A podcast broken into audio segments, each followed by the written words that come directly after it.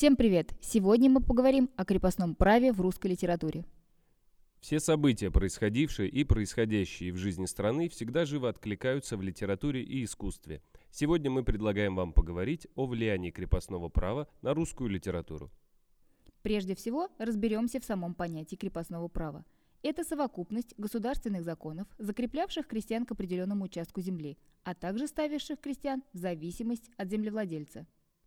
То есть крестьяне прикреплялись к своему земельному наделу и определенному феодалу, помещику. Стоит отметить, что прикрепление это было наследственным. Крестьянин не мог уйти со своего земельного надела, а если пытался сбежать, то его принудительно возвращали обратно. В России крепостное право было введено лишь в 1649 году, а в Западной Европе оно существовало уже с IX века. Крепостное право соответствует этапу развития государства – но поскольку развитие различных государств и регионов шло по-разному, то и крепостное право в разных странах существовало в разных видах.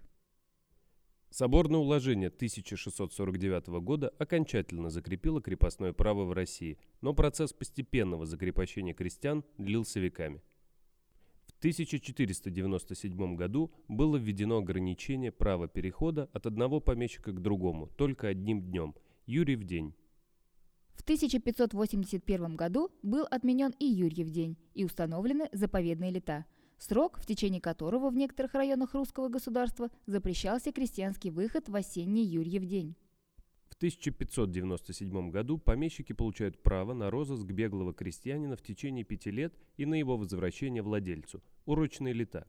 В 1649 году соборное уложение отменило урочные лета, закрепив таким образом бессрочный сыск беглых крестьян.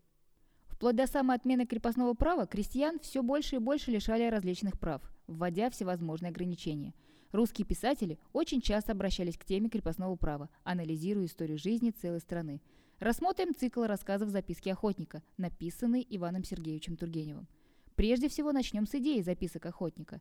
Это осуждение крепостного права, которое противоречит естественным законам природы. Эти высокие достоинства проявляются в мужиках и бабах, которых дворянское государство рассматривает только как рабочих, которые нужны для тяжелой физической работы.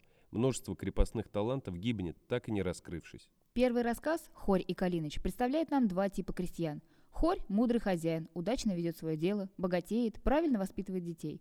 Он глубоко судит о людях и обстоятельствах, так что молодому охотнику интересно беседовать с ним.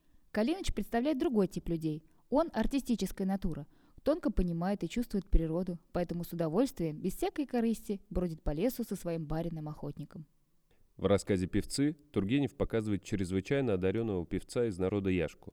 Этот молодой фабричный поет так, что трогает до слез слушателей, завсегдатаев кабачка и самого автора, человека образованного, слышавшего на своем веку прекрасных профессиональных певцов – все слушатели, присутствующие в кабачке, простые необразованные люди, но автор отмечает, какая у них отзывчивая на красоту душа.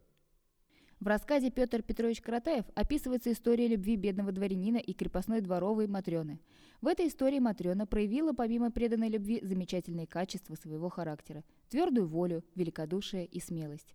Она искренне и сильно полюбила Петра Петровича и подарила ему счастье, о котором он с благодарностью вспоминает, рассказывая свою историю охотнику. Великодушие, жертвенность Матрёна демонстрирует в последнем поступке, когда сама возвращается к своей барыне. Она пожалела Петра Петровича, так как ему грозили очень серьезные неприятности за укрывательство беглой крепостной. Она понимала также, что барыня не простит и не помилует ее, но, любя Петра Петровича, не хотела, чтобы его замучили судебной волокитой. В рассказе «Живые мощи» автор дает историю другой крепостной, крестьянки Лукерии – Жизнь Лукерии поначалу складывалась счастливо. Она была красивой и здоровой девушкой из богатой крестьянской семьи.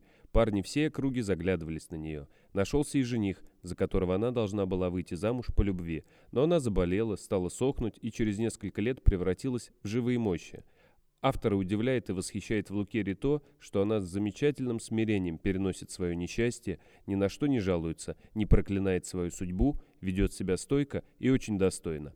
Когда охотник хочет ей чем-нибудь помочь, она спокойно отвечает, что ей самой ничего не нужно, но просит из здешних крестьян, чтобы им хоть малость оброк сбавили.